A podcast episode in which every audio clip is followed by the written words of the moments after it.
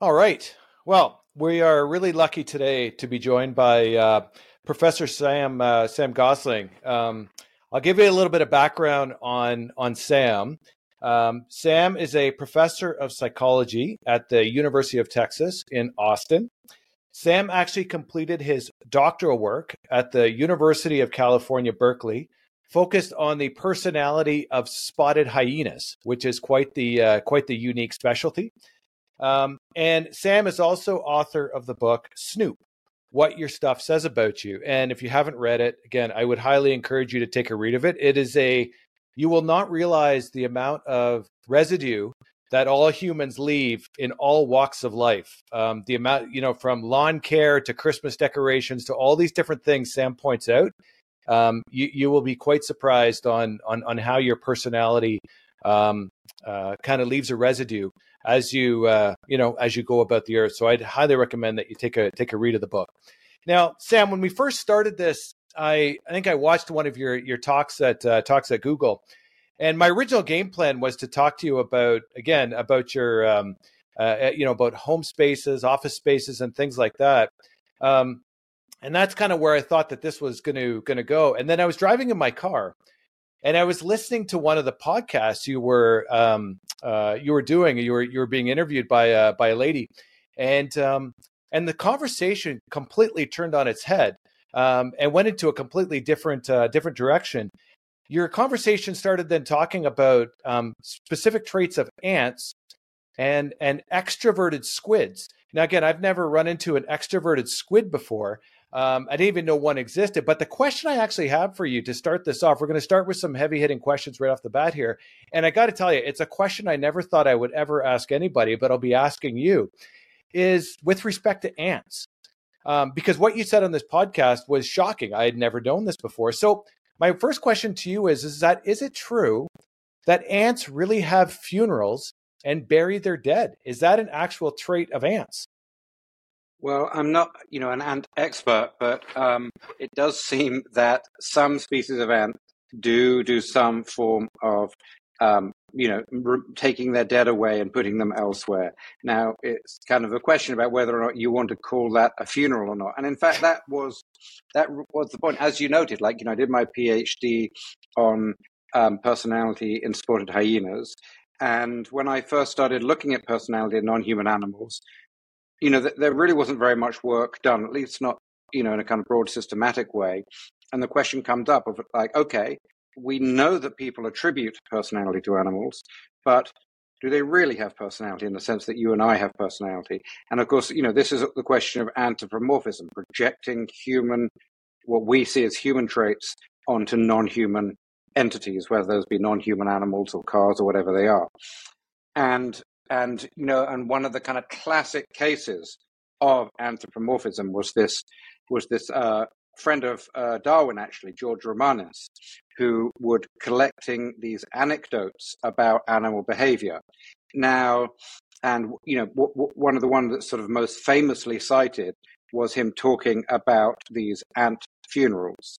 Um, and and it was kind of an unfair story in a way because Romanes didn't is characterized as you know unreflectively and you know um, um, foolishly um, talking about, you know, without reservation, you know, j- just kind of w- without being careful, I would say, um, talking about sort of these funerals of ants. Whereas in fact, what he, you know, that doesn't reflect his position. His position was, hey, these are anecdotes that people report, and we need to report the anecdotes as they were reported, and then later we as scientists can make, you know, our own um, determinations or guesses about you know how whether they really were having a funeral or whether they were just you know removing the dead and carcasses and taking them away. But you know it's one of those things that, that romanes you know always kind of is being is used as the example of um you know foolish uh, and dangerous anthropomorphism so when i was first looking at animal personality you know that was a kind of uh, uh, you know a, a story I had to you know kind of be cognizant of because you know, that was one of the objections to talking about personality in animals that, well, look, it's not real. It's just a projection of humans, you know, sentimental wishes onto animals. And so, what's your conclusion at the end of the day? Is that, like, would the vast majority of non human animals have some form of a personality that differs across, like, you'd have, you know, extroverted you know, many of us have pets at home, dogs, cats, hamsters, you, you know, whatever it may mm-hmm. be. Is that would a would would each of those non-human animals have some degree of you know being an extrovert or or, or whatever a, a, you know whatever a personality trait that maybe we would normally ascribe to humans would would they would also be described be be ascribed to non-human animals? I think the the answer is that yeah pretty unequivocal yes. Wow. Um, and um, but you know, the, you know, so th- there there are definitely individual differences. So I mean, you know, if I told you, you know, hey, there's two individuals I know, and one of these individuals um, is more likely to get into fight, gets into fights really quickly, and is more likely to respond to prov- provocations really quickly, and does this in several different situations, and does this over time. You know, we'd probably be um, pretty comfortable in describing, you know, that one um, individual who does that as having a more aggressive personality than the individual who doesn't. Yeah. But it turns out I'm talking about a study of fruit flies, you know, and so if you then say, okay, well, it's fruit flies, so I'm not going to call it aggressiveness, then that's just prejudice. If you're saying saying that, you know, so you know, I think you know, um, you know, as one, I think it was Donald Hebb said, you know, the you know the true you know objection to anthropomorphism is ascribing uh, qualities or something I'm, I'm, I'm, misquoting, but you know, is ascribing qualities in human in animals that don't exist. But but that's that's the mistake if they don't exist. If yeah. they do exist, it's a mistake not to, to do that. You know, and of course, you know, it's one of those questions that that I think you know people have a knee jerk reaction to. You, you, know, when I first started studying, um, personality in animals when I was in, in, in grad school and started kind of beginning to take it seriously. Kind of people split into kind of two camps. Those who thought, well, it, was, it wasn't worth, you know, animals obviously don't have personality. It's obviously just projection. Why waste your time studying it? Or anyone who had two pets said, well, of course animals have personality. What a waste of time. You know, you shouldn't even bother studying that too. So it was, it was people who thought it was obviously true or obviously false. Um, but so then, you know, we went on to kind of study, you know, and that, now that doesn't mean they have everything we have. So, you know, in the early days, yeah. I was doing studies of dogs and I was just giving them like a human questionnaire because there was no animal personality. I was asking people to describe their dogs, which people would perfectly happily do in things of like nervous and friendly and so on. But because it was a human questionnaire, it also had items on that like philosophical. So I wondered, like, what will people do when they're asked to describe whether their dog is philosophical? And the answer is they just perfectly happily filled out the questionnaire without even blinking. Yeah. now, I don't believe that dogs are philosophical in the way that you or I might be philosophical. Uh, but so there definitely is unwarranted projections onto animals. But that doesn't mean it's all anthropomorphism. We should just kind of shrug our shoulders and walk away. It just need, means we need to be careful. And then once you can say that, you can do very interesting things. Like just as some, you know, some people are better suited to be librarians or truck drivers or salespeople or whatever it is. It's also true that some, you know, animals are better suited for things like, you know, who, which is the best, you know, explosive detection dog and so on. Yep. Some are better suited to it than are others. No, that's really, that's really interesting. Especially, you, you know, like a dog is one thing, but a hamster and things like it's a different and you talk about fruit flies like again mm-hmm. it's um but it makes sense right like it like right. you know and and you've talked about this like a basic human a basic animal trait is survival so some right. are going to survive or some are not going to survive and part of that is going to be right. a function of your personality um so yeah um, and our so tendency you... also to see these traits, and you know, our tendency to see these traits is also motivated, right? Like, if we are going to be eating an animal, you know, like you know, like for example, in my class, I will ask the class, "Hey, who thinks cows have personality?" You know, and you know, many people will say no, but anyone who lives on a farm or has direct contact with cows will say yes. And you know, we certainly are incentivized as to not see individuality in the in the in the individuals we're going to mistreat, whether that's other humans or other animals or whatever it is.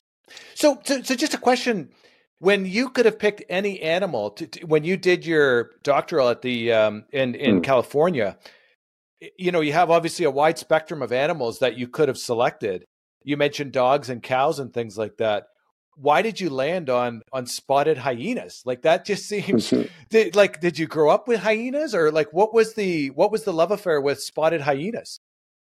It's it's a kind of straightforward answer. It's because there was a captive colony of spotted hyenas on the on the Berkeley campus. Oh, really? Which were being studied anyway. So that meant that um, you know, we had this colony and we had lots of people who knew all the individuals, and so we could do the study. And wow. we all, you know, we've also done studies on dogs and cats, and as you mentioned, you know, uh, squid and uh, chimpanzees and various other species. But but that was the the, the, the focal study was in hyenas, just because they were there. Got it. Okay, so so Sam, as you can imagine, I again I was quite interested in all of this and all this material, not just on the mm. office and personal space, but uh, but animals and everything else. So I got into reading and listening to a whole bunch of your stuff. Um, so what I'm going to try and do now is to try and turn the tables a little bit on you and try and um, learn a little bit more about yourself. Now, you never invited me to your your house or your office, so I wasn't able to see your your home or office space. However, as you outline in the book, there are a number of spots in which people leave their human residue and one of those is um, uh, is Twitter.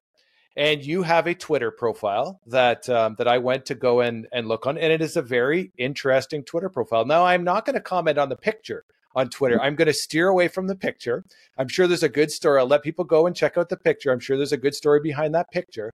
But there's enough other stuff that I got to ask you about um, on that Twitter feed to learn a little bit more about you. Now, one of the highlights, one of the things in the title is competitive duck feeder. Now I googled this. I googled this, Sam, and I got zero hits on Google. I don't think there's many things where you could say I can Google, and you would get zero hits on Google. But mm. competitive duck feeder, I got zero hits on Google for that. Um, mm-hmm. So maybe you can provide a little bit of context behind competitive duck feeder.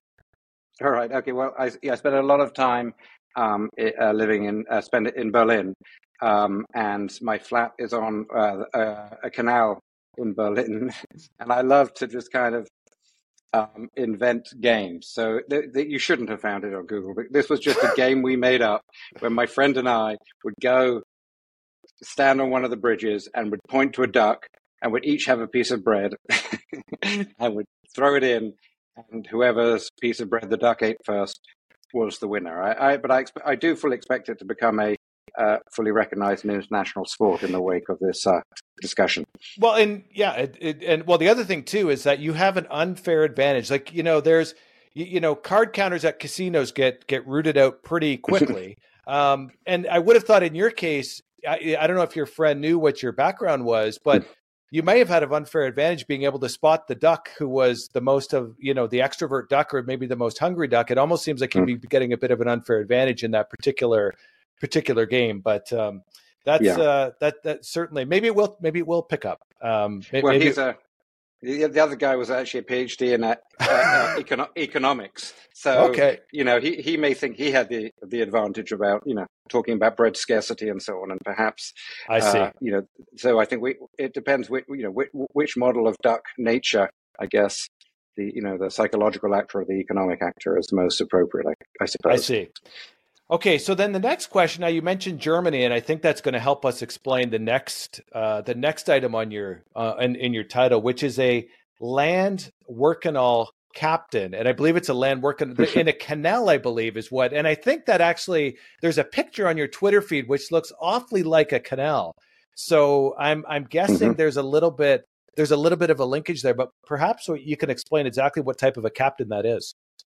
Well, you're right. It's all coming together. It's the, the same canal outside my apartment. And I see. One of the things that I love to do is is take my little uh, rubber boat, the Belafonte, out on the canal with my friends. Uh, and so I have, uh, although I rarely wear the captain's hat, if ever, I am, you know, I'm I'm kind of the uh, captain in the background.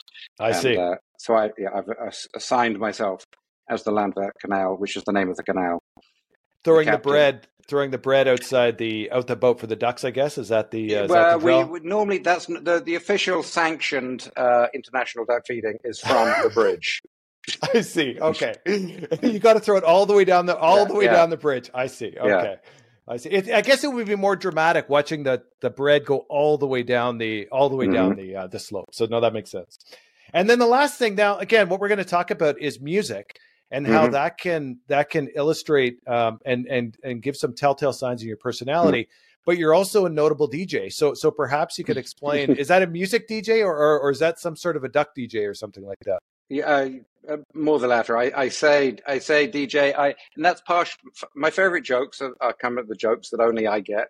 Um, and so, so the the DJ bit was it's a little bit of a joke and a dig at at Berlin culture, where essentially, you know, you're, you're if you meet somebody who, who says they're not a DJ, then then then that's the point of I interest see. because you know everybody, you know, it's like in LA where everyone's writing a script, working on a screenplay. So um, and and the DJ actually refers to also my I DJ while on the boat. But of course, that DJing task is pretty easy because it mainly consists of playing Harry Belafonte. I see. So, so your Twitter feed, would you say it it portrays an accurate um, reflection of of Dr. Sam Gosling? Is is, is that a, does it portray an accurate reflection, or are you trying to hide? You know, because you also talk about whether people can hide their personality and people mm-hmm. are actually ineffective, which we're going to talk about in a bit mm-hmm. about in it about hiding their personality. So, do you think that this gives an accurate reflection of, of yourself and, and, and your personality traits? Yeah, I would say it does. I mean, I think uh, it it gives a accurate but partial reflection. Um, you know, I'm not a great Twitter user, and you know, and I really only got Twitter because I th- thought it when we started. You know, we were kind of ahead of the curve of this kind of online teaching. You know, we've been teaching our classes live online since 2013, and so we were kind of trying to, you know, spread the word about that. And so um, that's why I got a, tw- a, Twitter account. So it was kind of like somewhat under duress that I even started doing it. I see. Um, so, but I would say yes. I would say the the impression I give on that is accurate, but only part of of of who I am, and you know, and I think it's you know it's accurate for for two reasons. Uh, you know, and, and and and this gets a little bit to my theory about you know how we express ourselves in our everyday environments. You know, and, and the first thing, the first idea in you know and this applies to our physical spaces but also you know really any place is, how we connect these spaces. And the, and the first process you know is what i call identity claims which are kind of deliberate statements we make um, to others about who we are. You know when we want to con- it's, it's specifically about broadcasting. We want to convey to others um, these uh, elements of our um, uh, of our sort of our goals, our attitudes, our values, uh, and so on. Um, so, uh, and you know, and this can happen in all kinds of contexts. This might be like the bumper sticker you uh, put on the back of your car, or the you know the T-shirt you have with your university or your favorite band or whatever it is. But also, you know, in things like social media, we may want to deliberately convey to others what we like. And I think you know the first you know objection to that is always well then you could just do anything you could try to you know you could just say give a false impression of, of something yep. you, you aren't really um, but and that technically is true but empirically it tends not to be you know and there's all this great work by my colleague um, bill Swann uh, what's from, from what's known as self-verification theory which suggests we actually you know in reality we want others to see us as we see ourselves. We're not, if you look empirically, although it's technically possible, we are not trying to create a false impression. You know, it, you know, even people who have, you know, a negative self views, they would rather be seen negatively by others than positively because that is what you know what, what Bill calls verifying to them. It makes them feel understood and seen. Um, and so, anyway, so that's you know the first you know, you know, process of us sort of projecting our personalities into space is the deliberate things we do. And then another thing we do is is what I call behavioral residue. Sometimes this residue metaphor breaks down, but the idea with residue is that you know we engage in a lot of actions, and a subset of those actions leave a material trace in their wake. Uh, and so, you know, some of the things, some of the behaviors I'm engaging in will be reflected in what I'm, what, you know, in the photos I'm posting or the things I'm posting on Twitter. And people will be able to reason from those behavior, behaviors back to the kind of person I must be. Yeah, because you know, reading through your literature, one of the things you like is you like different experiences, right? Like that's part mm-hmm. of your personality. And and if you look right. on your Twitter feed, it certainly portrays that. you, you know, mm-hmm. in terms of uh, different, you know, different types of uh, different types of experiences. So, so maybe to start back at the beginning, Sam, what mm-hmm. got you into um, behavioral analysis? Why was it an area of, uh, of, of interest for, for for you? How did you get down this path? Mm-hmm. Well, I was always interested in um, psychology. You know, my, my father was a psychiatrist and psychoanalyst, and I always loved kind of sort of just talking about why it was that people did things. Um, but the uh, but it was really um, when I got to grad school, about the same time, you know, I was thinking about the hyenas. That um, you know, we, you know, psychology is meant to be kind of a study of behavior, but if you look what virtually all research psychologists are studying. They aren't studying behavior. They're studying either what people say they do, they're giving them surveys and questionnaires, or they are studying kind of contrived recreations of behavior in the lab. You know, they're not studying, you know, everyday yep. racial discrimination. They're setting up some lab room in a psychology department, you know, where, you know, an Asian person walks in and, and something happens, you know, it's yep. not real, you know, real behavior. And so, you know, and that has been a source of frustration to many uh, people and has, you know, people, you know, people in the field occasionally bring it up, but then what are you going to do about it? Now, our most recent work, the, the, the, our response to it has been, okay, well, let's use mobile phones and all the sensors on people's mobile phones with their permission to actually measure behavior in the real world at scale.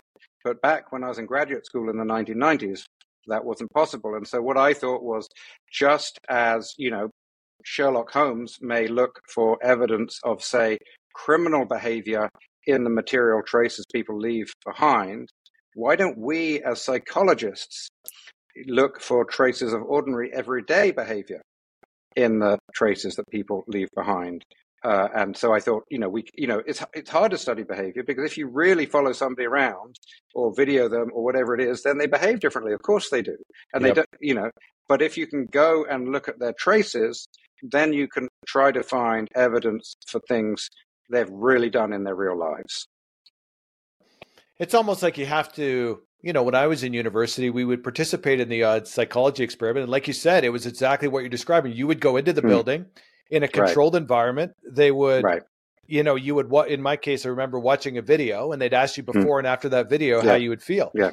And we'd all be in there right. together. But what you're describing is the reverse. You got to get out of there in order yeah. to see the real world and ha- and to see how people are actually interacting in the real world, which presumably takes a lot more work than trying to bring everybody inside. You know what I mean? Yeah. You know, if you're going out, like you say, you're going to follow, you know, 30, 40, 50, you know, 2000 people around. That's, uh, you know, that's no shortage of effort in order to do that. Right. It's, it's, a, it's, it's very hard to do. And of course does have problems in the sense that it's much harder in the real world to do, you know, true experiments, you know, by which I mean kind of you know randomly assigning people to conditions you know that that's what you can't do so that's the value of the experiments is that you can randomly assign people to like look at the causal effects of things. But the, as you say, the problem with them is all an experiment in the lab shows is that something can, under some circumstances, happen. You have no idea, I mean, literally zero idea of whether it ever happens. Yeah. All you know is that it could happen. So, how did you get the idea to go out and look at people's um, bedrooms to and and or, mm. or look at people's personal living spaces like what was mm. the what got you that idea to say hey let's go give this a because that mm-hmm. was that was yeah. not normal like that was kind of, you were kind right. of going out on a limb there you didn't know what was going to happen when you guys first started that experiment yeah we had no idea what would happen and and i think you know part of it i can attribute to one of my graduate school advisor kenneth craik who was always interested he was you know uh, you know uh, one of the founders of, of what you know they were calling environmental psychology. So really looking at the effects of the ordinary everyday environment on uh, on individuals' behaviors, you know, and how we affect those environments, how they affect us. Uh, and I think um, um, one of the so as you know, as I said, really, I was initially had just thought of the environment as a kind of receptacle for evidence of behavior. And so that's you know when I started going into people's places, that's what I thought. I thought, okay, we'll just see traces of people's behavior. But then, of course, as soon as you get in and you open your eyes, you realize, wow, a lot of these things aren't just you know behavioral indicators. They're, they're doing something else. So you know yeah and one of the things is the thing that i mentioned earlier. They are deliberate claims people said. They're, they're not just kind of inadvertent traces. They are deliberate statements people are making to others. You know these these so-called identity claims.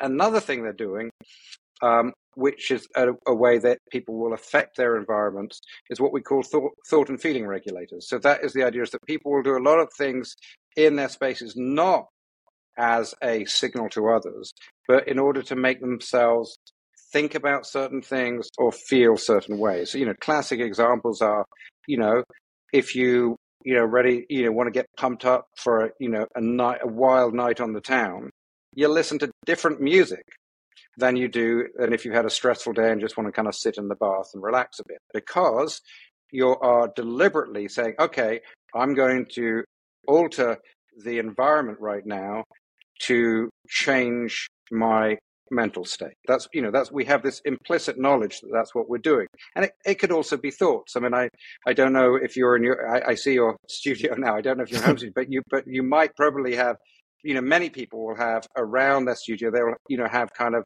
you know pers- reminders sentimental reminders of important people places or times or something like that. So you know you might have you know you know the classic you know pebble from the beach where you had your first kiss or something like you know some so yep. that's not a communi- that's not a communicative thing right? If somebody else comes in and sees that pebble they have no idea what it means. It's not for them it's for you. uh, it's not communicative it's to it's to remind you of a time or a person or a place or something and then that is a, a, and and we use you know our environment that way you know and we and we also do it i think you know i mean again it's one of these things that we do so naturally that we don't even notice we're doing it. So even things like, you know, moving from one spot in the room or in the house to another spot is, you know, a lot often we are doing that in order to affect our mental state, our thoughts and our feelings.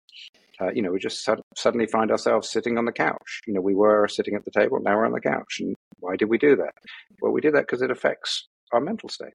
And so, anyway, so the idea was if I can look at people's environments and the sorts of places they create, both deliberately, as I said, through through um, identity claims and thought and feeling regulators, and inadvertently, that is behavioral residue. If we can look at these things in people's spaces, maybe that is a useful way to learn about the people's the people who spend time there. Yeah. So most of the people listening are not going to be psychologists. Um, mm-hmm. So maybe you can just give some a bit of a background on, you, you know, most humans can be boiled down into these big mm-hmm. five personality traits, mm-hmm. and most yeah. of, most people are going to have different different elements and you're going to be different on the mm-hmm. scale. And actually, in your book, there's mm-hmm. some really good mm-hmm. surveys you can do. And I actually mm-hmm. find myself getting a piece of paper and actually doing them while I was reading your book just to kind of see where I would land. But maybe just walk through kind of the, sure. the, quote unquote big five personality traits in terms of what you're what you're looking for um, and where most you know most humans would have an element of of each of the big five personality traits that's right. Yeah. So, so, so uh, the idea here is, yeah, is that, that most of, of human personality traits. Now, I want to emphasize that's not all of human personality. There's lots of personality that goes beyond personality traits, but personality traits are the things that have been most extensively studied by psychologists. Um, and so this bit, you know, many people will have heard of kind of the Myers-Briggs or the MBTI, which essentially breaks you know personality into four dimensions. And i think you know there's a lot of value actually in those instruments too. It's just they were they were devised in a, in you know in in you know in not the most you know kind of rigorous and scientific way not the way it would be done today. So i think it, it's you know i think if myers and briggs had you know a fuller scientific training and had had you know better statistical tools and more data, actually the MBTI would now have five dimensions, not not four. But anyway, so anyway, so for people who understand the MBTI, that's a kind of useful way of saying essentially the, the big five is like that, but kind of a, a more kind of scientifically uh, recognized set of dimensions. There, so, just as in the MBTI, everybody has a score on all five of these dimensions. So, their extroversion is what they're known as agreeableness, conscientiousness, uh, neuroticism, uh, and openness. And all of these dimensions have two poles. So, when I say extroversion, that means extroversion versus introversion.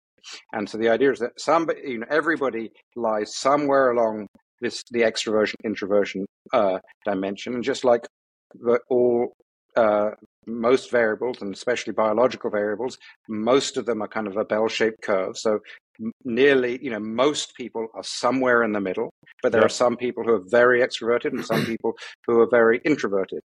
And the other thing to keep in mind, of course, is these dimensions. If I say there's only five of them, you say, well, how can that possibly capture all of, you know, the ways humans are different? Well, it's because these are very broad dimensions. So when, so, so you need to be very careful that when I say something like extroversion, you don't just think of kind of the lay kind of understanding of extroversion. In fact, it's a broad dimension that, based on empirical, many, many years and decades of empirical uh, studies, have shown essentially that certain kind of sub traits go together under this broader dimension of extroversion. So, people who are high on extroversion these are people who te- will be talkative, they tend to be cheerful, they tend to be more active, um, they tend to be more dominant, uh, than others, and so and you know uh, uh and that you know combines uh, uh, contrast with people who are introverted at, at the other end of the pole, and so you know and I think the way you can really think about extroversion is kind of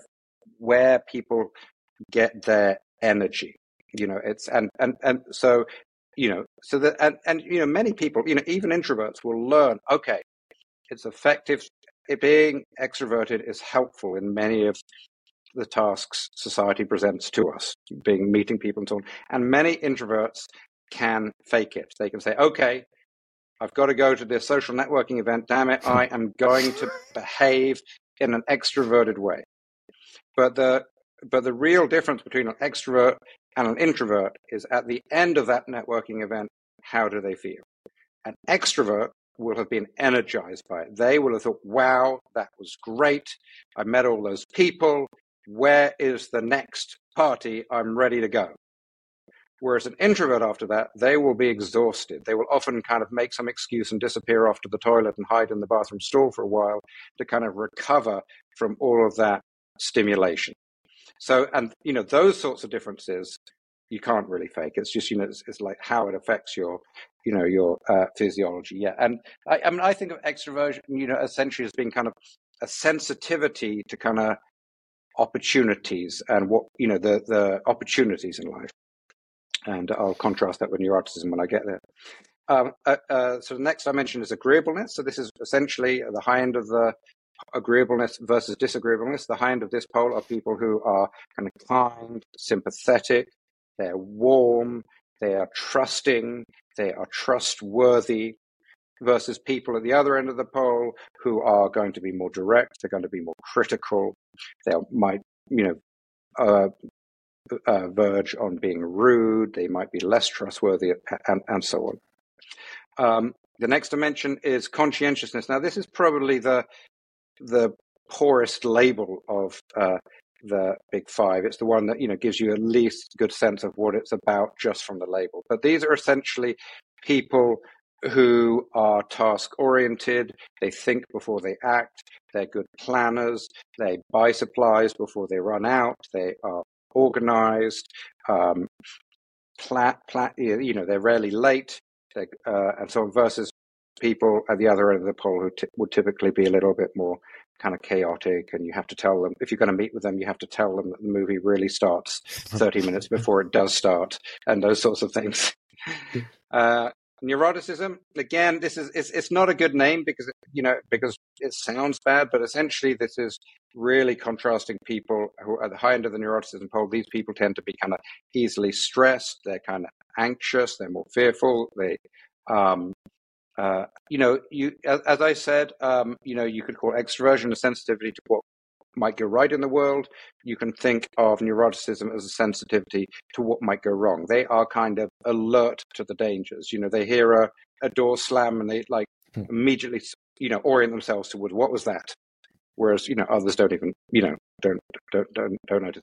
Versus the people at the other end of this pole who tend to be kind of, you know, uh, more more calm, easygoing, um, and are not so kind of ruffled by you know what, what's going on in the world around them you know and and then the um, the last dimension is is known for short as openness, but it should really be thought of as openness to experiences. It's not openness to other humans. It's not openness to feelings. It's op- it's a kind of much more of a kind of intellectual openness. So these people tend to be more abstract. They tend to be more philosophical. Um, they tend to be more curious, uh, more adventurous. Those sorts of intellectually adventurous, I should say um, versus people on the low end of the pole who kind of like predictability. They're much more concrete. They're much more traditional. Um, they're much more conventional. You know, so you know, my test for that is if you go to a restaurant and you see the item on the menu and you say, "I've never seen that before. I'll have it." You're high on openness. Yeah. If you go to the if you go to the restaurant and say, do you have the spaghetti? Okay, good, because I like what I know, and I know, and I know, I, I, know, I like what I know, and I know what I like, and I like spaghetti. Bring me spaghetti again, please. Then I'd be on the low end of the scale there. Yeah, yeah, yeah, yeah. I'm getting the spaghetti. And, you know, and, you know, and, you know, one of the big questions is: Are some of these better than others? And you know, and the answer is yeah, kind. You know, often, but but you know, but not always. You know, so like you know, good for is like, is it good to you know, is it is it good to be higher neuroticism? Well, you know, neuroticism is a sensitivity to, to, danger. So it kind of depends how dangerous it is. So if you if you live in a very safe world, as as many people kind of, you know, in in you know developed Western nations do, then it's you know it's it's actually kind often a misuse of your resources to be worrying about the dangers that aren't there.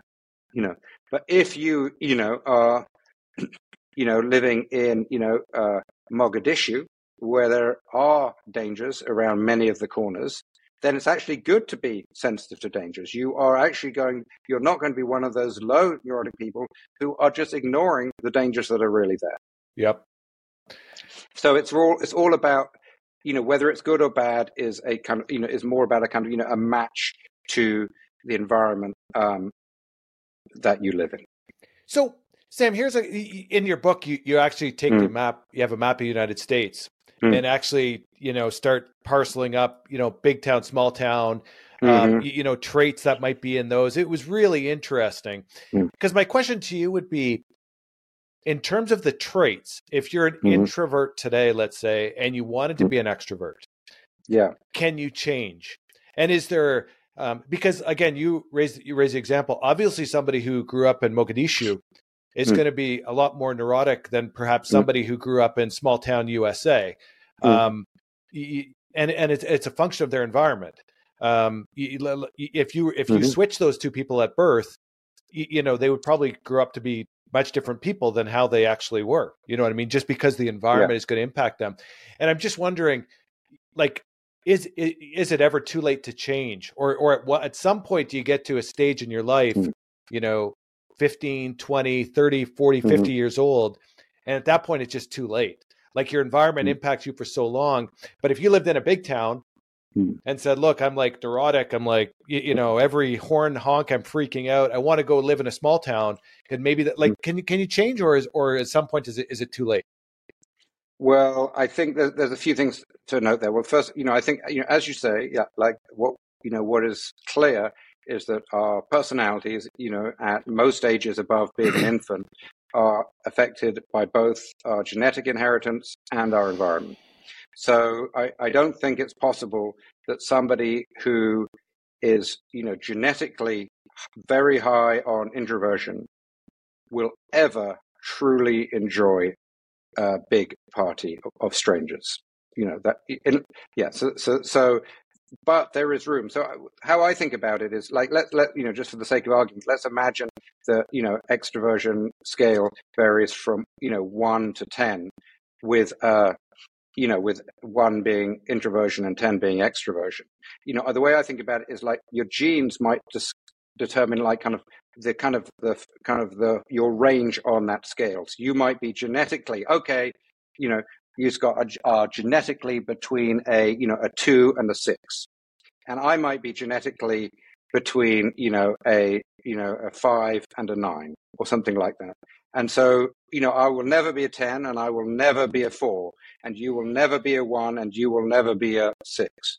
Got but it. the environment will determine your experiences will determine where within your range, whether you're at the higher end or the middle end or the lower end of your kind of genetically predetermined range. So, you know, so yeah, it, so, so the first thing is, yeah, it, you can, you will be affected by those things, but within limits.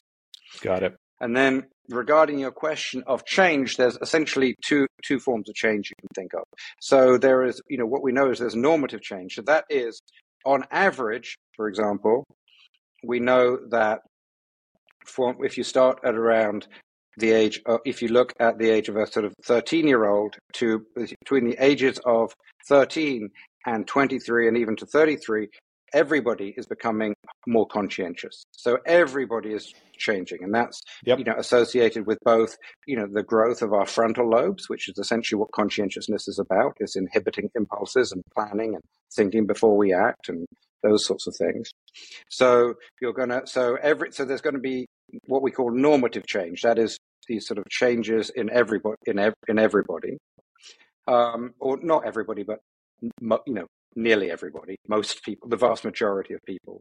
But then they're also so that is you know you know you and I you know you may be more conscious conscientious than me as a 13 year old, uh, and and we both become more conscientious over the next 10 years, but our general ranking, our relative standing, should still be approximately the same. And the research is pretty compelling on that point.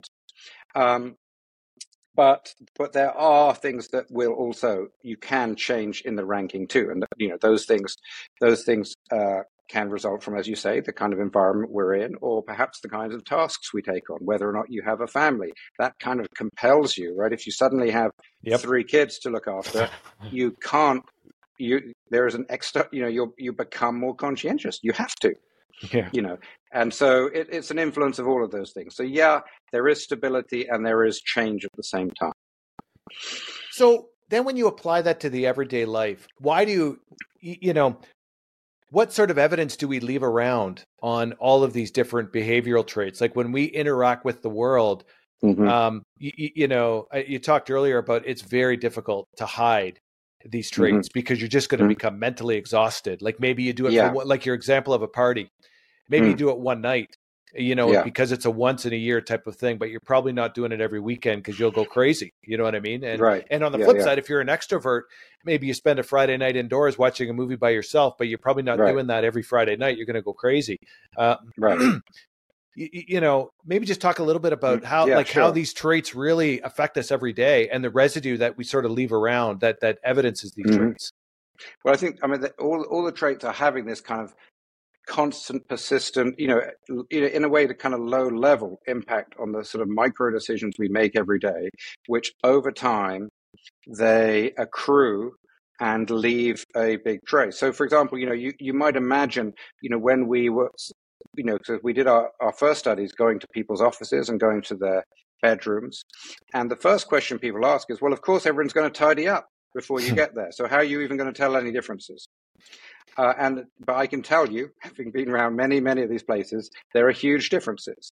Now, some of those differences, sure, because people didn't super tidy up, but some of those people really did tidy up, and and there's a, but there's a huge difference, right, between a tidied space and a tidy space, a, a truly structurally tidy place, because you you know if your place is really in chaos, there's only so much you could do in an afternoon or a day or even a week to make it like the other person who really has all of their books alphabetized and the paper clips all in the paperclip tray and you know all of the you know the the, the, the spare you know tape in their drawer and the calendar filled out for the past you know the desk calendar filled out for the you know there's there's Yeah. only so much you you can do in that time and and if you're not really that way you know, you wouldn't even, um, you wouldn't even notice um, some of the things. So, like my my colleague um, in the Department of Psychology here, Cindy Meston, she is, you know, brilliant scientist and much much more conscientious than me. Now, if her and her you know all the journals alphabetized all of everything is if i went if when she was away i went in and took one of the pencils from her pencil box with all its beautifully sharpened pencils and turned one of those pencils upside down she would notice it right away if you snuck into my office when i wasn't there and turned all the books on their side I wouldn't notice until somebody said, "Why are all the books on their side, Sam?" Yeah, you know, and so those differences in perception are very you can't fake them. You know, I just the things I just wouldn't see. Um, and, and you said, you know, you said you are low, for example, on uh, on the openness scale. If you wanted to give the impression you're high on the openness, you know, say, okay, I want to be high on openness, so here's what I need to do. I need to, you know, start going to some, you know, some, you know, uh, Icelandic, you know, skateboard rapping group or who who, who knows com- what it would be. competitive you know, duck feeding event yeah. There you go some yeah. major competitive duck feeding event. Watching if go down to, the, the bridge yeah. If if you don't know about how would you even know where to go? And if you did need to go and see this kind of you know obscure you know ba- band of you know throat singing Ice- icelandic people then you have to sit through that damn show for three hours and come back and make a big thing about you know and if you when you posted about it on social media, all of your friends would say, "Hey, what's going on? We know that's not you know you're never into that stuff." So actually, com, you know, conveying a false impression in a in a compelling way that doesn't that fits in with everything else in your space and doesn't alert and worry your friends to an extent that they say something about it is incredibly hard to do in reality. So and I want to take that to the extreme because the other thing I hmm. found really interesting in your book is talking about people who are who are narcissists. Because you mm-hmm. would have thought that with a narcissist, especially maybe in a work or a personal environment, it's not a trait that you would want to mm-hmm. openly share. You, you know, mm-hmm. because working with a narcissist or having a relationship with a narcissist might not be good for yourself. Um, mm-hmm. but what I the first thing you talked about in your book is where the word narcissist actually comes from, which I found. Mm-hmm. So if you could touch on that, that is actually a really neat story of where mm-hmm. the word narcissist comes from. But then maybe talk about how even these negative traits or what mm-hmm. people would perceive as negative, people can't hide those either, right? right. It, it actually works in the reverse. Right. Yes. I mean, you know, the, I mean, the classic story of Narcissus, right, is the guy who went, you know, he went, he went, went hunting you know, in the forest, and then of course uh, were thirsty and leant over. You know, the stories vary a stream or a lake, uh, and to have some water, caught his own reflection, and then was so you know entranced by the beautiful reflection. Either you know, different stories. Some say he just starved to death. Others say he you know fell in and drowned, and various things. Anyway, the idea that you know self self love is what you know is the root of it, and the the the the dangers of self-love, you know, is, is, where we get the term, you know, narcissism from. And, you know, some of the best work done on this was done by my um, colleague Daniel Ames at uh, Columbia University. And, you know, and part of one of his class demonstrations, he, um, you know, just to kind of demonstrate these different traits to others, he will often give surveys, including the uh, narcissism survey, to his uh, students. Uh, and what he, you know, and then what he found was some of these students, you know, got the top score, 40 out of 40, hmm. which is, a, you know, which is like incredibly rare. And, you know, and, and he was kind of like, oh my God, he was worried, how am I going to like break it to these people that they're actually extreme narcissists? I mean, may even be clinical narcissists. How am I going to do it to them? But of course, he didn't need to be worried because their self love swung into action and portrayed that as a beautiful thing. And he later heard those students telling the others, saying, Yes, I aced the narcissism test. I got them all right. And so, you know, so, and that's, you know, that's the thing about narcissism is essentially you, um, you, your psychology is able to, you know, reframe everything in a positive light. You know, another another great example of this is uh, uh, Delroy Paulhus uh, has uh, invented this survey, which he called the overclaiming questionnaire, which is simply uh, looking at people's tendencies to claim to have heard of things that don't exist. Like Jimmy Kimmel does a little uh, a thing of this, where he where he goes to Coachella and then asks people how excited they are to see bands that don't exist, and you know people will go on about how excited they are to do it, and so it's the same thing, and and so Del will do this. He'll say, you know, here are some famous writers, and here are some famous artists and musicians, and so on. You know, how how familiar are you with them? And um, you know, narcissists are much more likely to claim to have heard of these non-existent entities. They think they really know them. And then an in, a really interesting kind of twist on this is if you tell people before they take this survey, hey, I just need to warn you that there might be some names on this list of people who don't exist.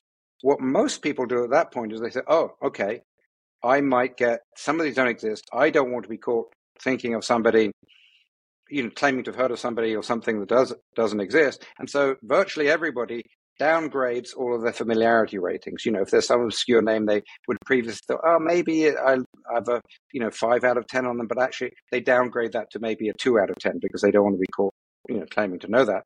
But that doesn't happen to narcissists. Narcissist scores don't change at all when you tell them they're non-existent items on there, which is absolutely fascinating.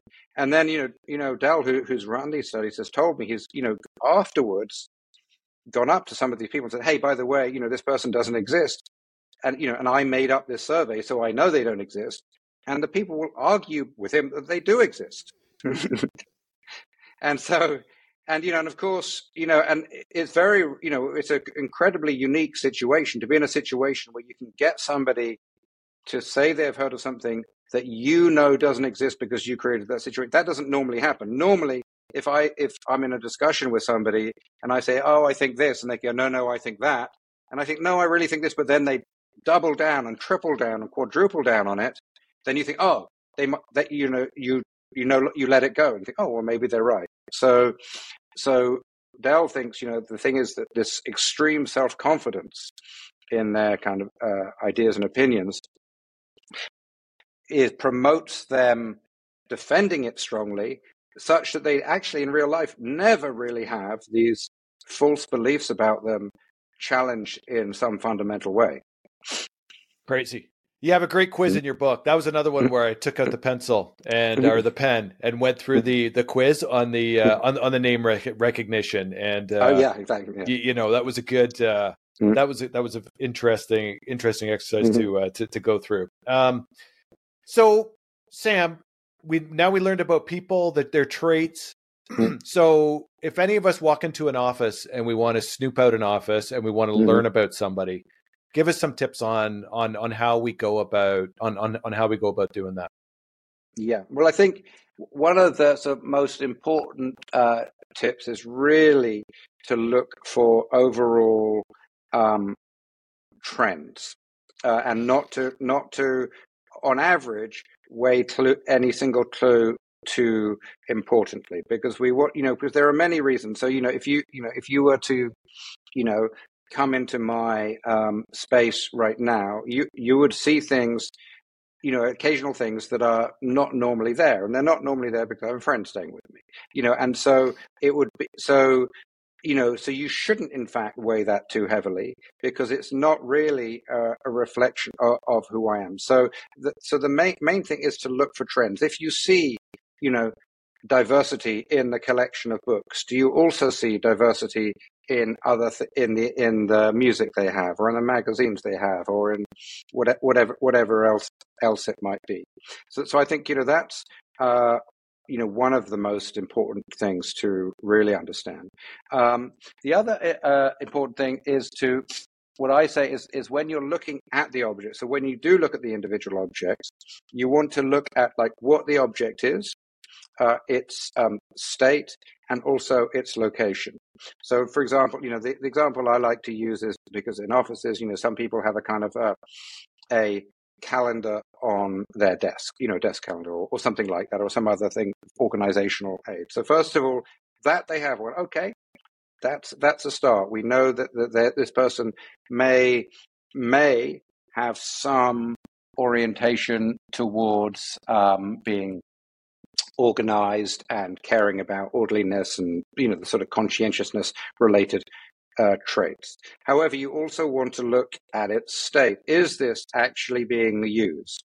Um, uh, and um, so, so you know, because many of us, you know, we can think, okay, I need to be organized, and we go out to you know Office Depot whatever it is and buy all the organizational equipment.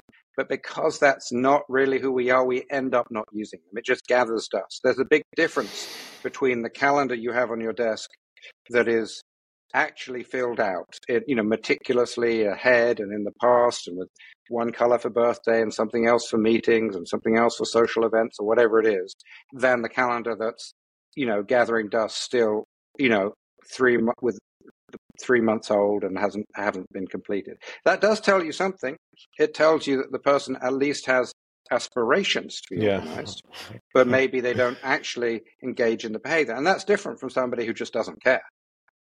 And then the final thing to look at with these objects is their essentially their location, because that can make a big difference. You remember earlier I talked about um, uh, identity claims versus um, thought and feeling regulators, right? Identity claims are deliberate statements we make to others, whereas thought and feeling regulators are about making ourselves feel a certain way. So, you know, if the if the office is constructed in such a way as to where they can have the same photo but in different orientations, do they have the photo of them shaking hands with some important person or with their family? Do they have it facing out for others to see? Yeah. Or do they have it facing towards the occupant themselves? And those different things will tell you whether, you know, what psychological function that that um, item is serving. You know, so so I think you know, um, um, so, you know, so so I think that that's incredibly uh, you know important. Like if they have the desk calendar out of the way, not being used, okay, we can disregard that as being something that's so important. You know, just you know, to give like for example, you know, to give you an, an example of you know the sorts of things I do. Like I'm just looking at in your background right now. I see some things like I see a calendar. You know, mm-hmm. so I see okay, so that calendar. And that it does seem to be, as far as I can see, in the right month. Is it, or is it? Yeah, it's February. Okay. Yeah, yeah. February. I can't see. I can't see. Yeah. So it seems to be in the right month. So okay, so that's a. So I'll be, you know, I'd begin putting together. Okay, this person seems kind of on top of things but who but you know who but who so you know are beginning to push this together. But you know there are many reasons why you might have a calendar. So we need to you know disambiguate that. Is it because you're organized? Is it because you know I would need to see you know I can't actually see what is it is of. It looks like it's of a person. Like is it because you're a fan of that person? Is it because this was some free gift because you donated money to some cause or something you know so I'd begin mm-hmm. to look to be able to disambiguate what you know what that's about. And I, I see there's another uh, painting or photo of the same tones to the side of that. So I begin to okay, we're beginning to put together. That also seems to be a uh, a, a, a, picture, but it doesn't seem to have, as far as I can tell, like many people in it. It's more of a kind of a calming, kind of relaxing thing. Again, which might be, you know, so again, we're just, you know, I don't know because I need to see more, but I say, okay, maybe this person's a little bit more introverted. There's not lots of people in there and so on. Although there is on the calendar, so we need to look around for other ways. I can see there's a big map there. So is it now? What is the map for? Would I look around and see that there's evidence that that map is something to do with your job, or is it something to do with your, you know, your the things you enjoy doing? And as I look and see more, each of the new pieces of evidence, it hopefully would help me disambiguate some of the other clues, so I could learn how to interpret it. You know, you know, do you know, do you have, you know, a you know, a poster, you know, of somebody in an ironic, you know, like a, a religious icon in a kind of ironic way. Like, a, you know, I think this is one of the examples I use in my book where somebody had kind of a plastic version of the Virgin Mary. Now, is that in a kind of ironic, kitschy way, or is that yeah. in a religious way?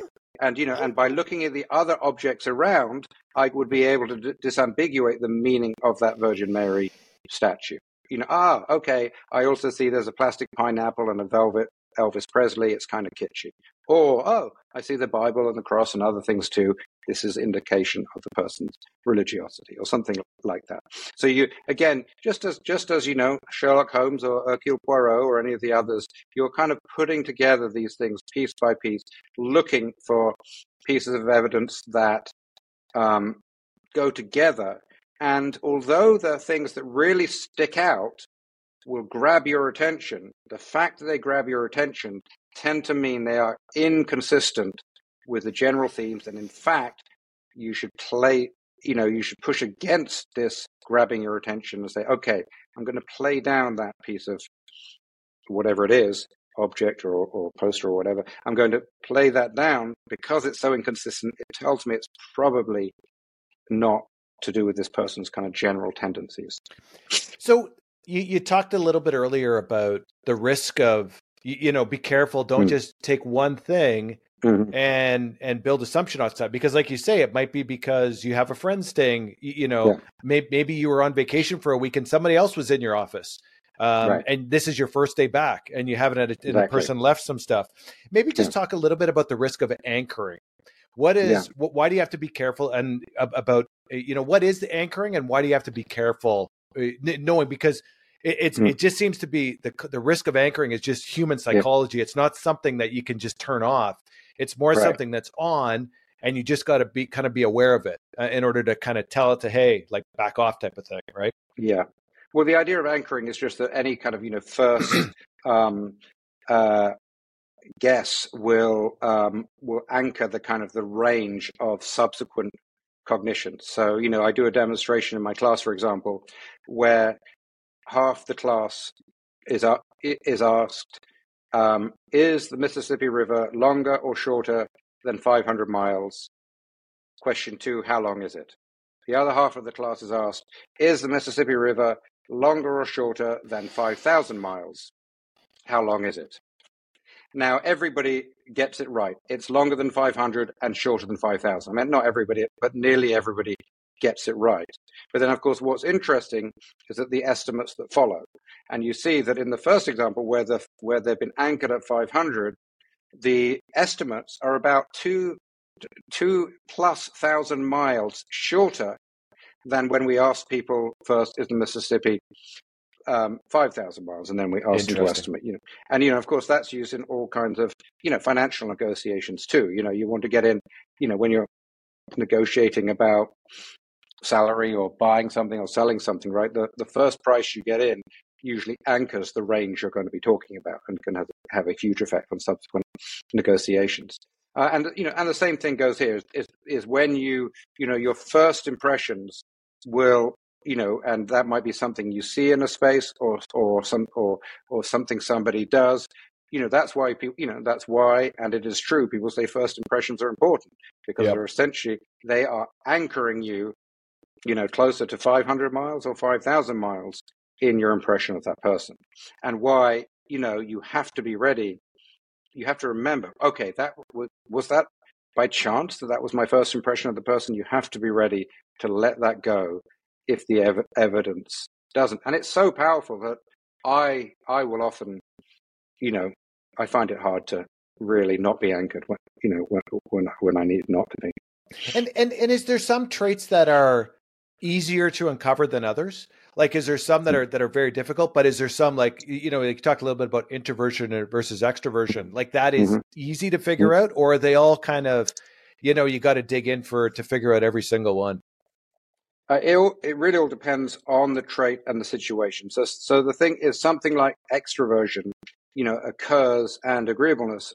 Th- those are kind of the interpersonal traits. So those occur in social interactions. So in a social interaction, people are, are pretty good at being able to guess people's extroversion um, uh, and uh, from meeting someone.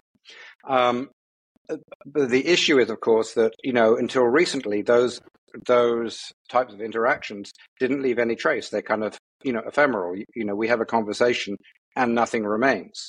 But of course, now, of course, that's not so true because lots of interactions are done, you know, electronically and leave a material yep. trace. Or as I say, for example, when, you know, we're doing our studies using people's um, uh, uh, mobile phones, which might, you know, will record the number of interactions somebody has or how many phone calls they have or the proximity they are to other phones and, and those sorts of things, then we now are able to kind of uh, get some kind of trace because because those that's the sorts of traits you know extroverted uh, tra- related traits those are the ones that essentially get manifested in in those contexts. Whereas if i want to know something about your openness to experience then i'd be I, then looking in a place like your home or potentially your office or perhaps your music collection or other places those would be then a good place to get those. So you know it, it really comes down to where each of these different dimensions are expressed. Like, you know, in your office would be a good place to look, for example,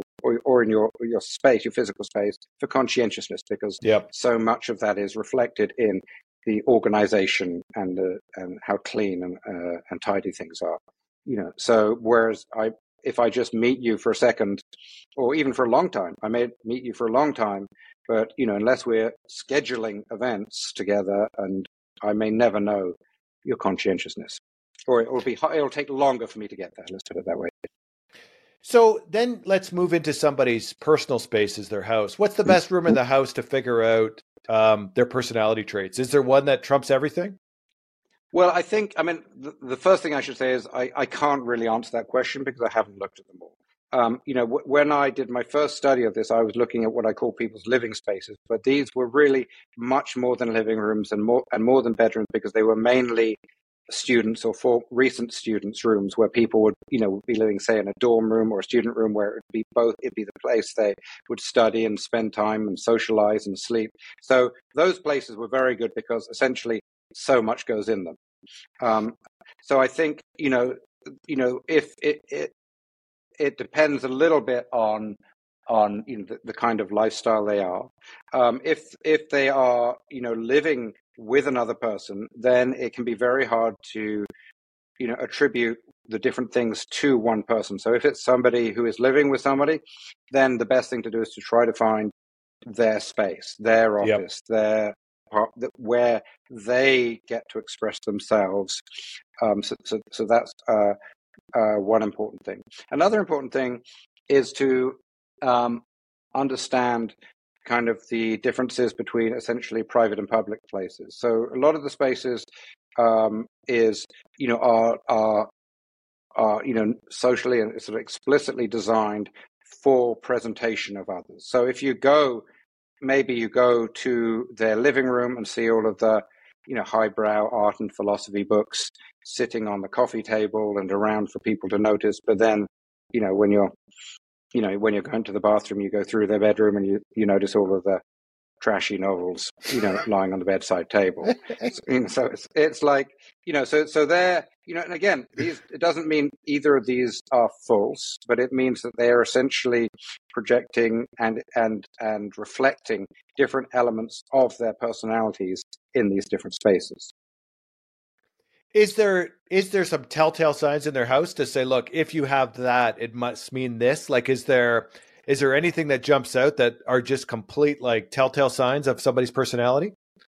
Um, I wish there was. I mean, not really. I mean, probably the the, the closest thing you're ever going to get is some kind of deliberate um, uh, political statement, because we Got do it. know, for example, that uh, you know, I mean, and, and you know, but uh, yeah, because you know, if, if, if somebody, yeah, signals uh, their their admiration for a political orientation or a candidate or something like that, it then we'll probably learn quite a, you know we'll learn about those suite of traits that we know are associated with political views.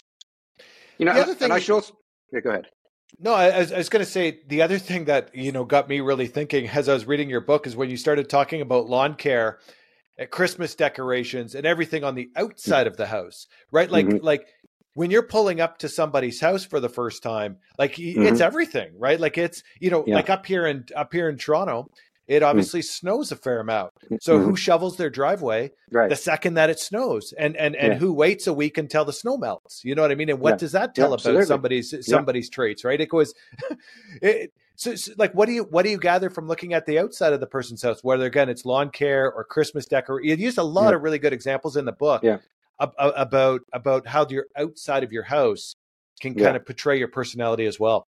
Yeah, and so this, you know, this would go, you know, this would, you know, potentially reflect a number of things, but you know, as this partially reflects, um, you know, uh, what what I would what I was calling the identity claim. So to, essentially, this is the stage you know the front of your house is the stage that you are essentially exhibiting to others. It's like a very big bumper sticker on the back of your car. It's kind of like that um, where you can convey your willingness. For example you know the study of christmas decorations was like you know and again this, it will partially depend on the norms of the area. So if nobody's doing christmas decorations having christmas decorations indicates some kind of you know counter normative behavior maybe high in openness maybe disagreeable. Who, who knows what? Whereas in another neighborhood not having the decorations you know where everybody does it not having them may convey a being counter normative behavior and high in openness or something like, like that.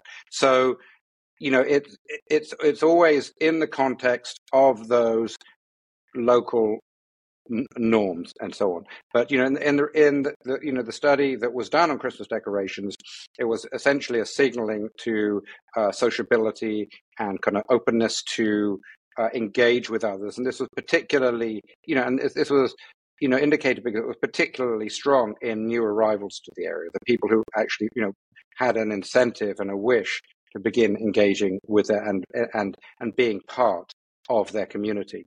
You know, and I, you know, as again, you know, just as you might compare the, you know, the living, the books in the living room with the books in the bedroom, you might also compare, you know, the front lawn from the back lawn, the the, the, Absolutely. the lawn in the backyard. Absolutely. You know, so are they?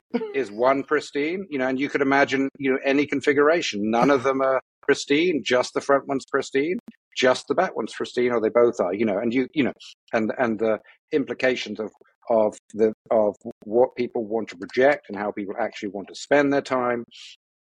Um, and again, none of these, um, you know, indicate really a that these people are are are, are being phony. It's but it's about you know the, the degree to which they want to adhere to norms and so on. You know, we are complex people. It's it's yep. it doesn't mean you know being polite and behaving in a certain way where that is the norm and not doing so in another context where that's not the norm, that doesn't make it fake. That makes you know that that makes you a a broad and complex person who is sufficiently sensitive to understand the local social norms. Well, you know, I think, and I think you talk a little bit about this in your book, is that a common human trait is belonging. Mm. Right like mm-hmm. that is really important right. for you know for you to mm-hmm. feel you know a sense of belonging whether that's at work mm-hmm. or in your personal space and that's just part of being human again that's yeah. not something you can fight that's right. that's human nature you can't you know you can't mm-hmm. turn that off so turning on your christmas decorations is uh you know again right. that, that's that's a human thing right you, you can't just you can't flick it mm-hmm. off so some some some quick some quick hitters here uh, sam mm-hmm. Um, music taste. What can we tell from somebody's music taste? Again, you got a lot of really good examples in the book mm. where you, you, you outline person X with their music taste and mm. person. Y with another mu- mm. music taste, and and trying to figure out where they rank on the mm-hmm. scale of of the yeah. different of, of the different human uh, the different human traits. Where what can we tell from someone music taste? Yeah, well, I think you know music music is interesting, and and our you know I think so the I think the first thing to, you know to keep in mind is that is that um, you know these these change. So you know our, the specific findings with regard to genres that we collected, you know, over 10 years ago may not still be whole today. Who knows? Because, you know, if you think about it, you know, what was, you know, what was, you know, pop music in, you know, and current contemporary music in 2008 is now oldies you know that's you know.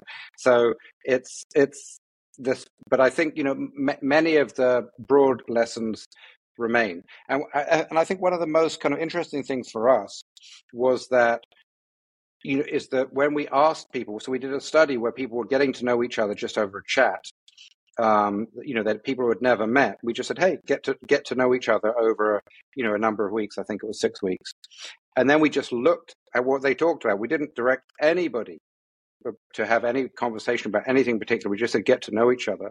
We found that music and this, of course, was students, so you know, young people.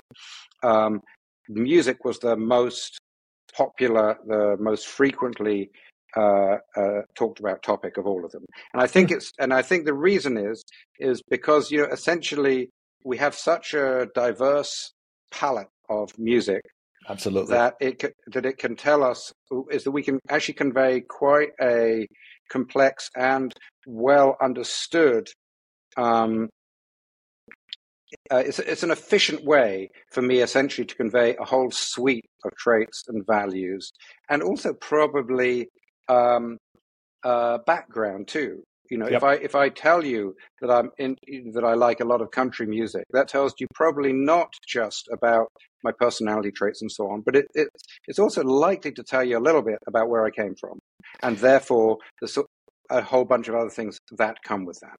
Well, and and um, and and look, Sam, I don't know what your experience is, but there's probably very few things that everything everybody can agree on as as human mm-hmm. beings, or very mm-hmm. very few things that all humans share. Mm-hmm. Um, but I think what at least in my experience, um, the love of music is is one thing that everybody would, or the vast majority, let's say, of hmm. people would share. Because, like you say, there's such a wide range of music that's out there. Um, yeah. You know, and, and and there wouldn't be a lot of things I would think where you'd say all the you know every, most humans would actually have a common um, you know a common interest, but hmm. music would certainly be one of those um, would be one of those items. Yeah, um, and we and we found people. You know, the study we did was we just you know we asked people to tell us, hey, what are your top ten, you know, top ten songs. You know, and you know, if you think about that, that would if I just asked you to do that right now, that's quite a tough challenge. But, yeah. But so we so we we went to great lengths to make sure people could really, you know, we said, what are your top ten songs? And we said, okay, now think about it for a week and come back and change it if you want.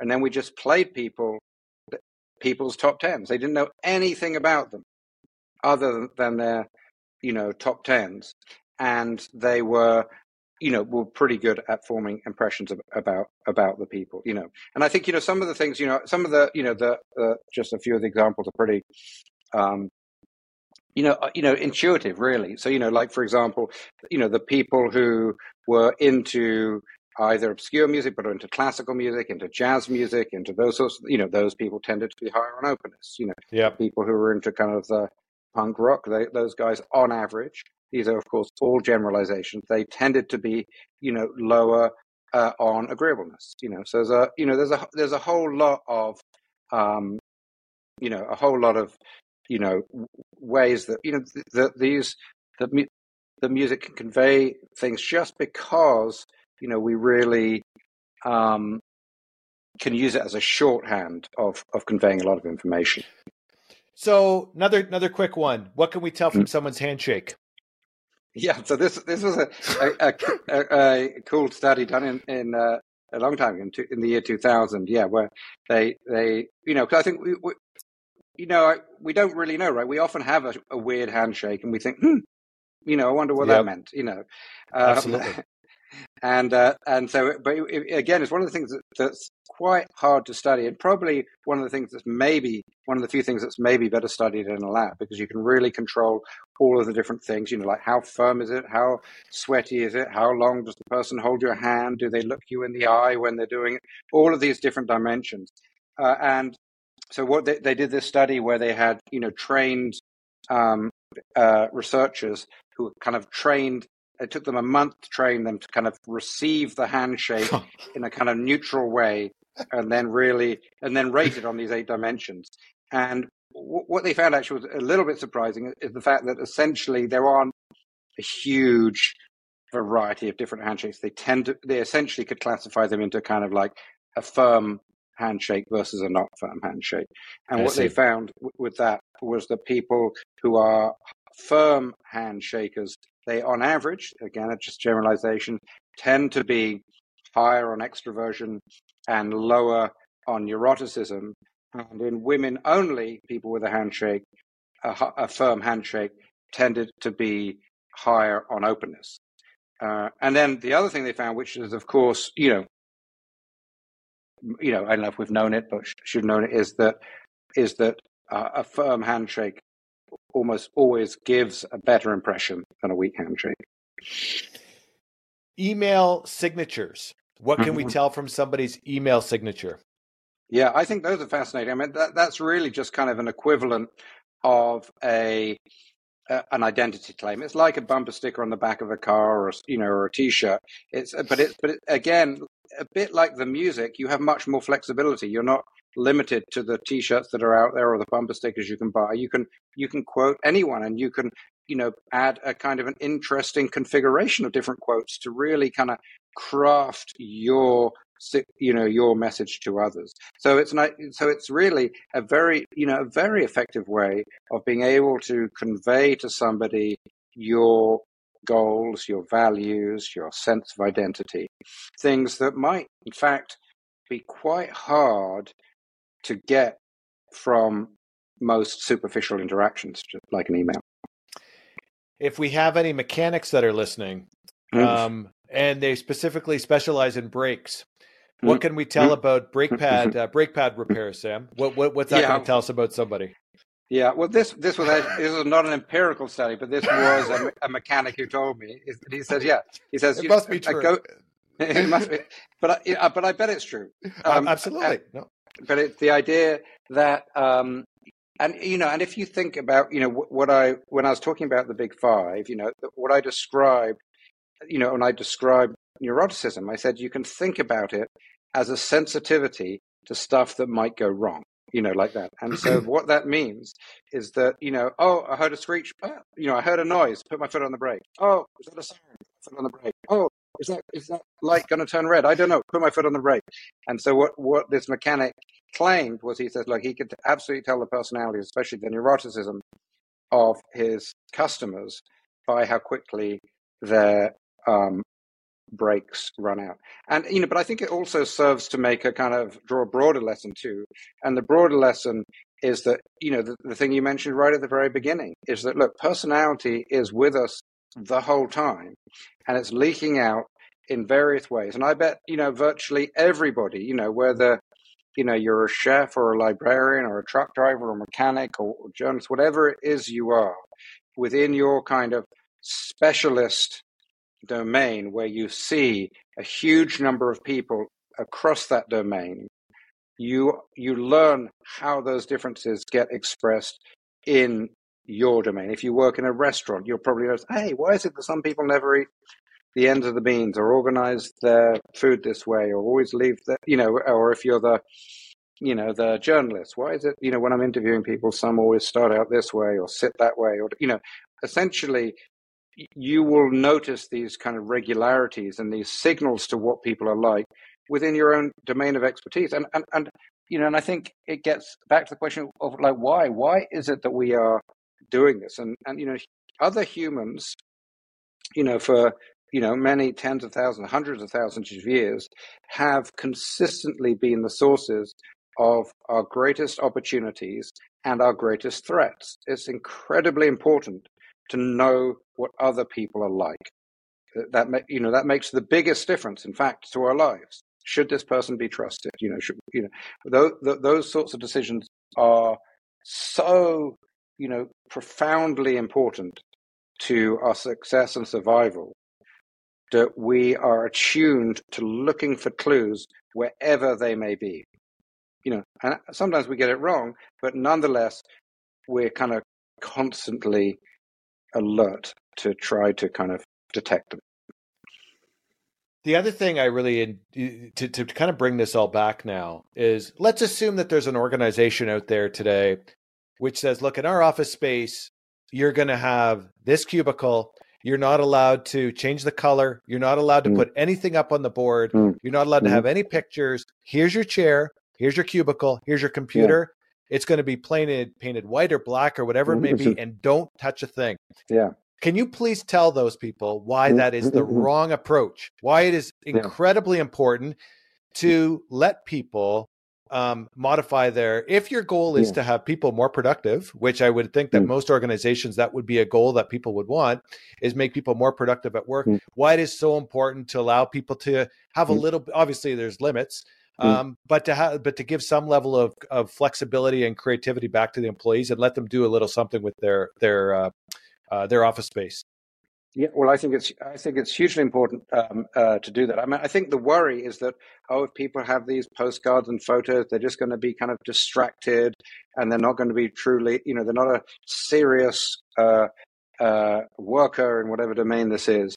Whereas, in fact, we all know, you know, that we work some places better than others. Like, you know, you know, I work best in a kind of a slight low-level buzzing cafe. That's where I can really get yep. work done, whereas others can't possibly work there. Um, and so, essentially, we want to be, you know, uh, we essentially want to go back to this idea of thought and feeling regulators. We work, we want to create the space where we are able to um, have our thoughts and our feelings regulated to a level that allow us to be effective in what we're doing. You know, I think this is one of the great benefits of actually our online classes is that, you know, before we insisted everybody sit in a lecture hall. Yeah. But, you know, that's not the best place for some people to learn. They, why not let them go and sit in their bedroom or in a cafe or in the library or, or whatever to choose the space where they are best um, uh, suited to learning. And, yeah, and there's so much there's so much wrong with with cubicles. I mean, you know, I've if you you know if you go to a cafe, if we go to a cafe uh, and we both stood there and said, okay, it's an empty cafe, and we and we said, where's the first person going to sit? We would all agree.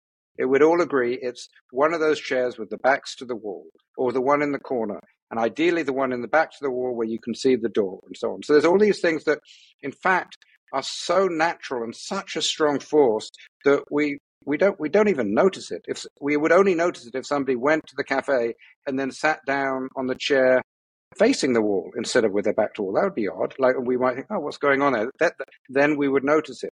And so, like you have people designing cubicle, you know, office cubicles, where what are they doing? They're facing inwards, yeah, yeah, with their back yeah. to everybody else. It's like it's like it just it's you know it's a you know a you know signifies how how little attention architects and designers actually pay to the basic psychology of the people who are occupying the spaces they've built. It's like cubicles are bananas. It, it, it makes no sense at all. Uh, you know, or, you, or the open planting, where, you ha- we know just from looking around that it makes us anxious to have people or things behind us if you're going to make people sit there, give them mirrors so they can see what's behind them, so they're not, you know, this experiencing this low level have, anxiety have, have, throughout the day. Have you seen more advancement on that front, Sam? Like I've heard you talk about this before about, yeah. you know, designing architecture and about mm. how, you know, like you say, like emotional regulators are not really mm. used in architecture yeah. at all.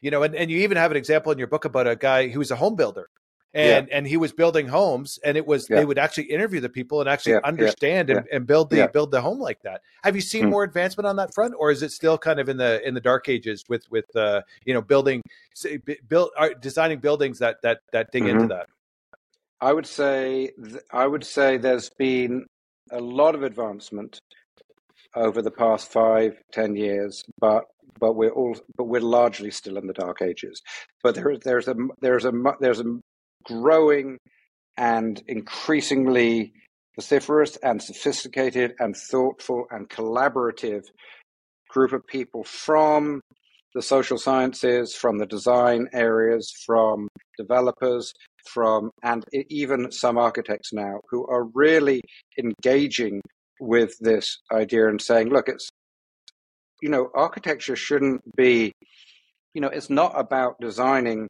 beautiful pieces of art for other artists to enjoy, uh, either other architects to enjoy. Like that, it's not, you know, it's not about you, architects. It's about the people who are in it. And that's actually not, you don't need to build a beautiful place and then try to make it nice for the people inside. You need to start from the people inside and work there. And they're really, and you know, and then afterwards you can try to make it beautiful too if you want. But that is not priority number one. And you know, and I can understand how architecture's gotten that way. If you look at the training that goes on, and you look at you know where people and the selection people are are completely socialized in architecture to be artists. You yeah. are going to create this beautiful uh, um, uh, uh, piece of art and other and you will get awards if it looks beautiful as as determined by other architects who by the way the research shows completely have a different opinion to everybody else. But anyway that's what you you will do. And and and it's bad first of all because it leads to bad buildings but it's also bad because in reality you know less than 1% of people coming out of architecture school actually get to do that kind of architecture. So it's yeah. also misleading. You know i think you know what we're I mean, I mean, really, I think the world would be a far better place if instead of the idea of, hey, I you know want to go and create great art, it was people, it was the sorts of people who are thinking, all right, now do I want to be like, should I be a nurse or a doctor, or should I be a social worker, or should I be an architect? If it was those people, where it's not about aggrandizing themselves, it's about helping others. Yep. If those people were becoming architects, then I think we'd see an incredible increase in well being, in productivity, in flourishing, in sleep, um, reductions in loneliness, depression, anxiety, all kinds of things. If we were starting from how what how does the how do human bodies work? How do human minds work? And let's design up from there. Then we, you know, it, it, it, would lead to so many good things at the individual and societal level. It makes perfect sense. Like it, it, it when I was reading it in your book, it like it mm. just again some again it just makes sense. Like it's it's mm-hmm. logical. It it, yeah. it uh, um well, Sam, the way I want to wrap up here is just to mm-hmm. comment I, again. You, you, know, you can find a lot of you, you, know, I you Google Sam's name and you find a lot of like research papers and things like that mm-hmm. on very interesting topics. What's the next thing on your list? Is is there a book in the pipe? What's the uh, what's the uh, the topic du jour uh, for uh, Professor Sam Gosling? What we are doing right now is we we're actually now trying to get more seriously into this sort of architecture uh, area. I mean, I've been, you know, agitating uh, irritatingly, I'm sure to others for long for long enough about how architecture needs to do things differently. Uh, psychology needs to do things differently too. So it's not just the architect's fault. The, the, the you know some you know when I talk to architects and say um, to them, hey, why don't you do more psychology? You know, occasionally someone say, oh yeah, that's a great idea. We should um, uh, we should look at some psychology and make better buildings, you know, and then they say, well, you know, tell me where I should look. And then I go all quiet because we have, we psychologists haven't been doing research in a way that is actually practically useful to architects. One of my, you know, very good architect friends, uh, and who we, you know, tried working with, he said to me, he said, um, because when I read the uh, psychology literature, I see a lot of answers to questions I don't have. And he's absolutely right. We, we ha- there's, there's no way that what we have done could be useful to architects. So, so what I am doing now and what I hope to be doing, you know, for the foreseeable future is trying to answer questions that the architects do have. Like, what is it that makes somewhere feel comfortable or relaxing or or inspiring? You know, what are the not just relying on the intuition of an artist, but saying, okay, you know, we can do this. We're scientists. We can we can figure this out, and let's come up with some. You know, I mean, they might be different. You know, di- the answers might be for different for different kinds of people, but let's just at least come up with some answers so that you don't have to be a you know incredibly uh, privileged r- rich person to be able to hire an architect to build a thing. Everybody should be able to benefit from what we know about the connections between people and their spaces. It's this isn't something that should be exclusively for the people who can, you know, hire an architect. Yeah, I, I agreed. No, it's uh, it's a very very interesting, uh, very interesting topic. So, Sam, I just again uh, thank you very much for for joining us again. The ninety minutes flies through in, in no time. We barely even got to everything that uh, that I wanted to touch on, but uh, but again, thank you very much for joining. It was uh, it was a lot of fun uh, having this chat. Yeah, it was fun. Th- thanks for having me. Great.